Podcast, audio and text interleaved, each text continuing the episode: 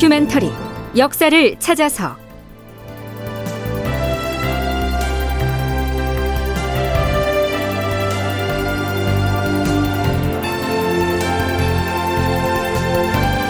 제 1012편 광해군은 책봉을 거부당하고.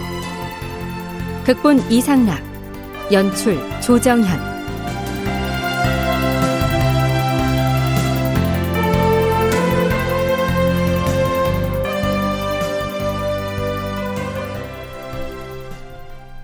여러분 안녕하십니까? 역사를 찾아서의 김석환입니다. 광해군의 친형인 임해군이 대간에 의해서 영모 혐의자로 고변돼서 멀리 진도로 유배되기까지의 과정이 단 하루 만에 결정됐다고 했죠. 그 날이 광해군 즉위년인 1608년 2월 14일이었죠. 그러나 영모의 증거를 발견하지 못했기 때문에 임해군이 부리던 종들을 비롯해서 수많은 사람들을 불러다가 주리를 틀고 압슬형을 가하는 등 모진 국문의 과정을 거칩니다. 그로부터 석 달이 더 지난 5월 27일 수사본부 격인 추국청에서 그 결과를 이렇게 발표하죠.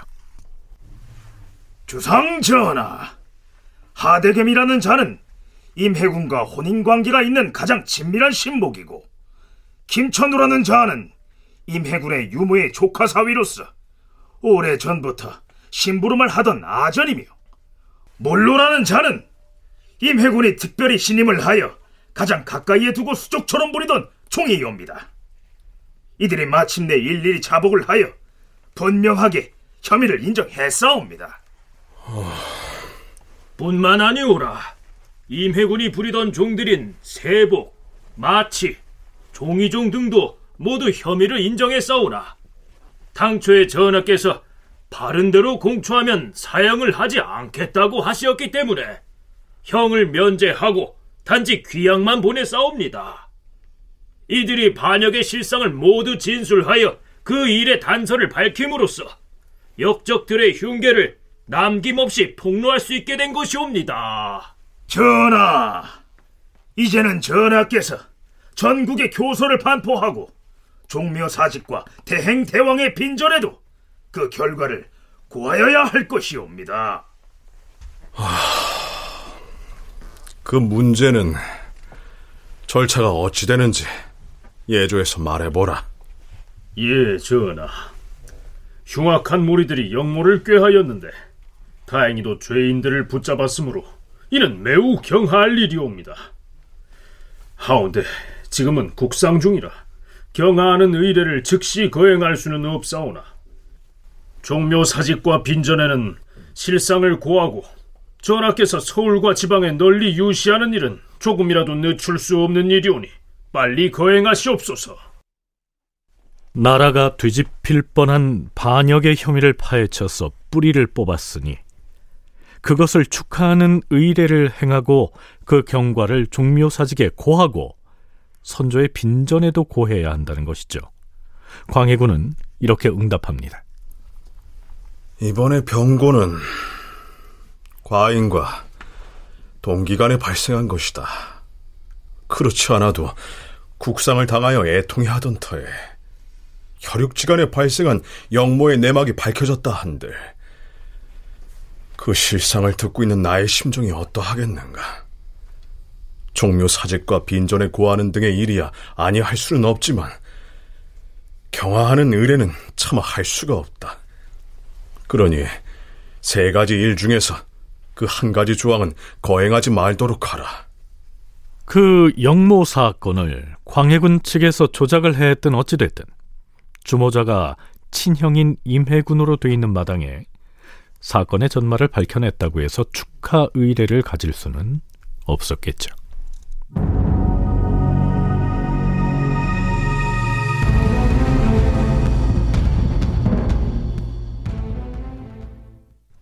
자, 이제 이 영모 사건의 진상을 밝히는 절차가 어떻게든 끝났으니까 사건의 중심 인물인 임해군을 그대로 둘 수는 없겠지요. 역시 대간이 먼저 움직입니다. 5월 28일.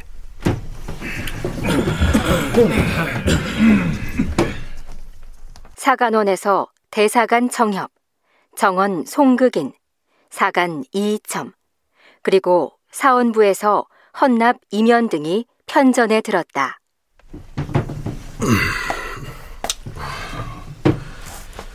대간이 이 시각에 무슨 일인가? 주상 전하, 역적을 토벌하는 것은 천하의 중대사이옵니다. 하운데 옥당은 공론이 나오는 곳임에도 불구하고 지금껏 역적 토벌에 대한 공론은 유사에게만 맡겨버리고 옥당에서는 시종 아무 말도 하지 않고 있으니 이것이 과연 무슨 뜻이란 말이옵니까? 전하, 임해군은 재앙을 일으킬 마음을 품고 있은 지가 하루 이틀이 아니옵니다. 안으로는 종실의 무사들과 결탁하고 밖으로는 도적들을 불러들여 싸웁니다. 그 도적들 중에서 장수를 정한 다음 부대를 나누어 군대를 포위하고 대궐에 침입하려고까지 하였사옵니다. 하여 헤아릴 수 없는 큰 변고가 터지기 직전까지 임박했던 것이옵니다. 그런데 다행히도 천지와 종묘사직에 보이지 않는 도우심에 힘입어서 흉악한 계략이 들통나고 그 도당들은 모두 처형되어 싸웁니다. 그러나 영모 사건의 괴수가 아직까지 하늘의 벌을 받지 않고 있사옵니다.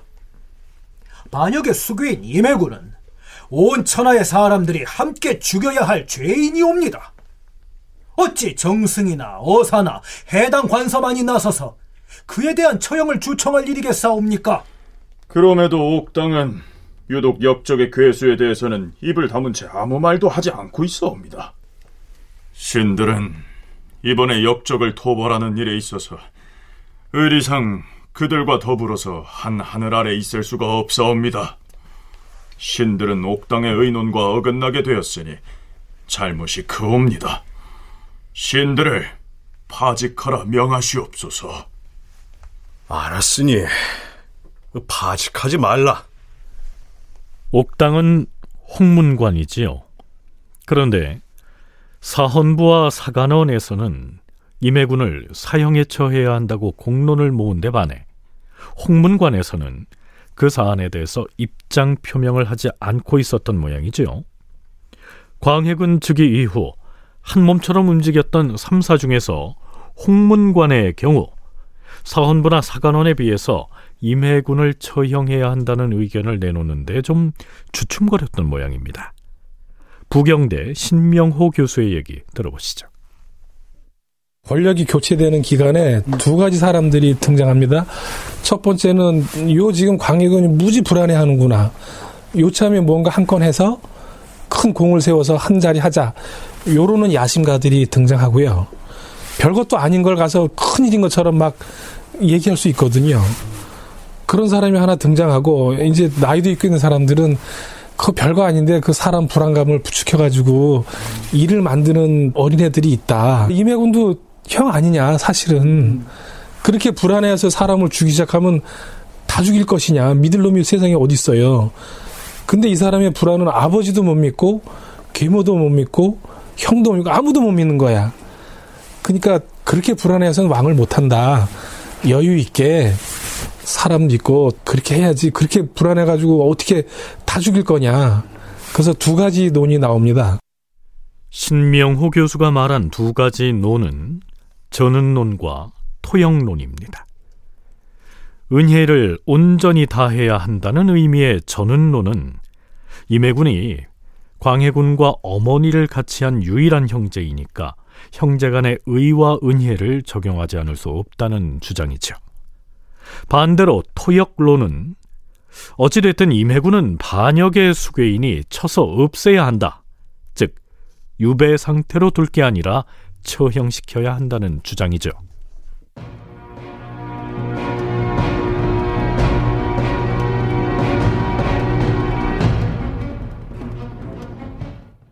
사관원과 사헌부에서 홍문관을 성토했던 바로 다음 날인 5월 29일.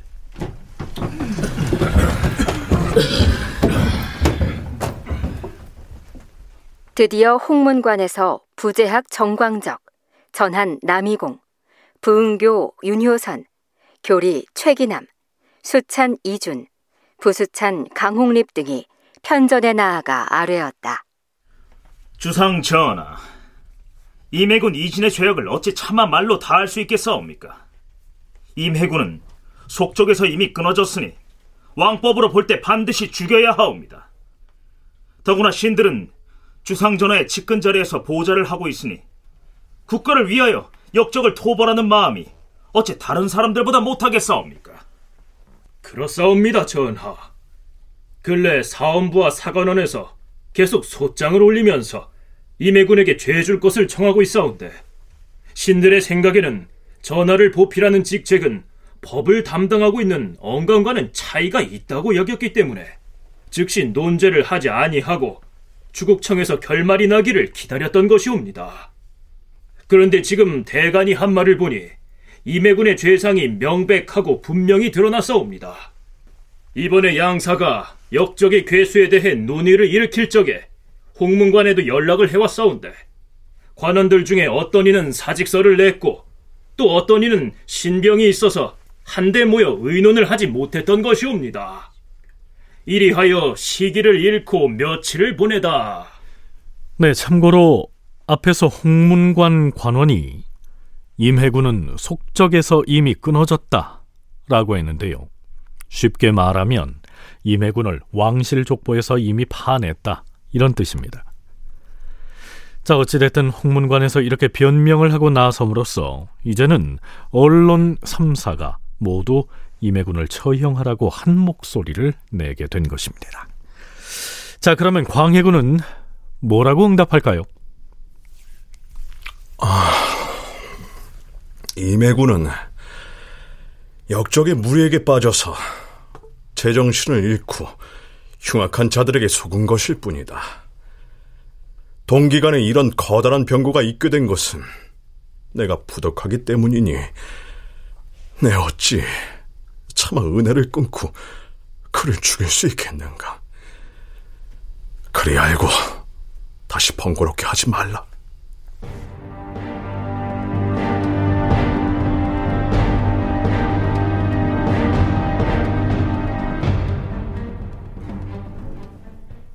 언론 3사에서 임해군을 처형해야 한다는 주청을 올리고 광해군은 차마 그럴 수 없다고 응대를 하고 있을 즈음 명나라에 갔던 사신과 관련해서 불길한 소식이 날아듭니다. 참고로 연경은 지금의 북경이죠.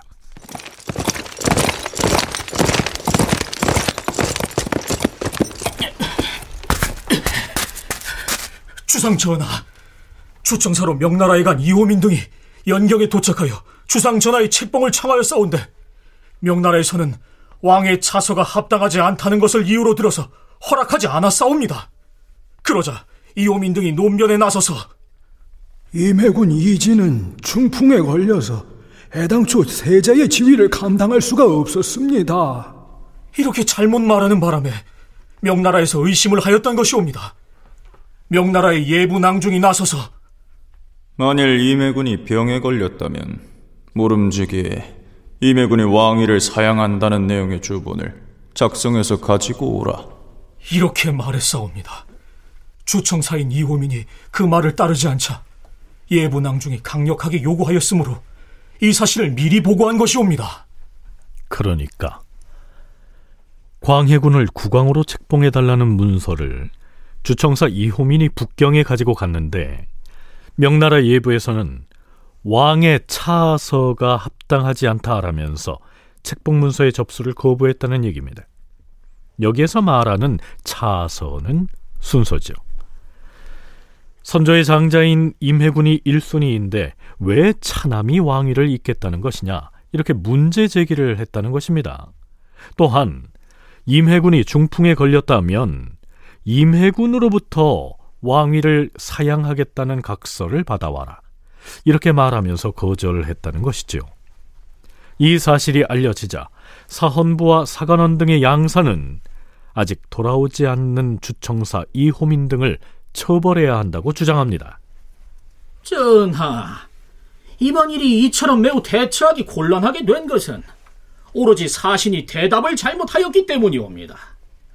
역적인 임해군 이진이 저지른 흉악한 일이 한두 가지가 아닌 터에 사신으로 간 이호민 등은 마땅히 그 실상을 처음부터 끝까지 통렬하게 진술을 했어야 하옵니다. 그런데 그들은 근거도 되기 어렵고 이치에도 맞지 않는 말로 성급하게 대답을 해서 중국 조정을 의아하게 만들어 싸웁니다. 신들은 참으로 애통한 마음을 이로다 금하지 못하게 싸웁니다. 주상 전하, 임해군 이진의 행실은 짐승과 같아서 사람의 도리를 찾아볼 수가 없으니 엄밀히 말하면 제정신을 잃은 병에 걸린 것이옵니다. 하온데 그저 중풍에 걸렸다고만 말한 것이 잘못이옵니다. 그리고 임해군이 역모를 일으킨 일은 사신이 중국으로 떠나기 전에 직접 본 것이었는데도 중국 예부의 관원이 그가 어디에 있느냐고 묻자 부왕의 빈소에 있다고 말한 것은 또 무슨 의도란 말이옵니까? 임해군은 선왕에게 죄를 얻어서 자식 축에 끼지 못한 지가 이미 오래되었는데 그가 왕위를 사양하고 물러났다고 했으니 어디에서 어디로 물러났다는 말이며 무엇을 가지고 있다가 누구에게 사양을 했다는 것이옵니까? 추상 전하께서 선왕의 명을 받아 세자로서 17년이나 계시다가 지금 대통을 승계하시었사오니 명분이 바르고 사리에도 합당하옵니다. 그런데도 이번에 사신이 잘못 대답함으로 인하여 뜻밖에도 곤란한 변고를 만나게 되었사옵니다. 자, 그렇다면 애당초에 무엇이 잘못됐으며 주청사로 북경에 간 이호민이 어떻게 했어야 한다는 것일까요? 서강대 계승범 교수의 얘기 들어보시죠. 그 이호민이라거나 이런 그 사신단이 잘못한 게 아니고 애초에 우리가 주본을 작성할 때 뭐라고 해야 하냐면 광해군이 16년간 세자 책봉을 다섯 차례나 거절당한 핵심 이유가 장자가 아니라는 거고 그 말의 의미는 뭐냐면 장자가 살아있다는 의미거든요. 그런데 그렇게 16년간 그런 경험이 있으면 주기한 다음일지라도 승습을 청하는 그 주본에 장자가 살아있긴 한데 지금 이러이러해서 여차여차해서 도저히 왕업을 이겨나갈 수가 없다. 그리고 온 나라의 신민이 이미 16년 전부터 광해군을 세자로 알고 있기 때문에 승인해 달라. 실질적인 내가 장자다. 현재 장자는 유고 상태다. 거의 인간이 아니다. 뭐 이런 식으로 써서 보내야 되는데 그 얘기가 실제 없어요. 애당초 중국 황제에게 책봉을 청하는 문서, 즉 책봉 주본이 잘못 작성됐다는 얘기죠. 결국 대간에선 이렇게 추청합니다. 주상 전하, 옛날에 사신은 국경을 떠나는 날부터 오로지 사직을 편안히 하고 국가를 이롭게 할 것을 자기의 임무로 삼았는데 지금의 사신은 불행히도 말 한마디를 잘못하여서 거의 나라를 뒤엎는 지경에까지 이르게 하였사옵니다. 중국에 간 사신이 지은 죄에 있어서 온 나라 사람들이 모두 분하게 여기고 있사옵니다. 그들은 용납받기 어려운 죄를 지었사옵니다. 청컨대 돌아오자마자 사신단을 모두 붙잡아서 국문을 하고 그 죄를 엄히 물으시옵소서. 사신의 죄를 물으시옵소서. 사신의 잘못을 추궁해서 죄를 묻는 일이야. 사신단이 돌아온 뒤에 할 일이고요. 당장 급한 일은 이렇게 복잡하게 꼬여버린 국왕 책봉 문제를 해결할 새로운 사신을 물색하는 일이겠죠. 다큐멘터리 역사를 찾아서 다음 시간에 계속하겠습니다.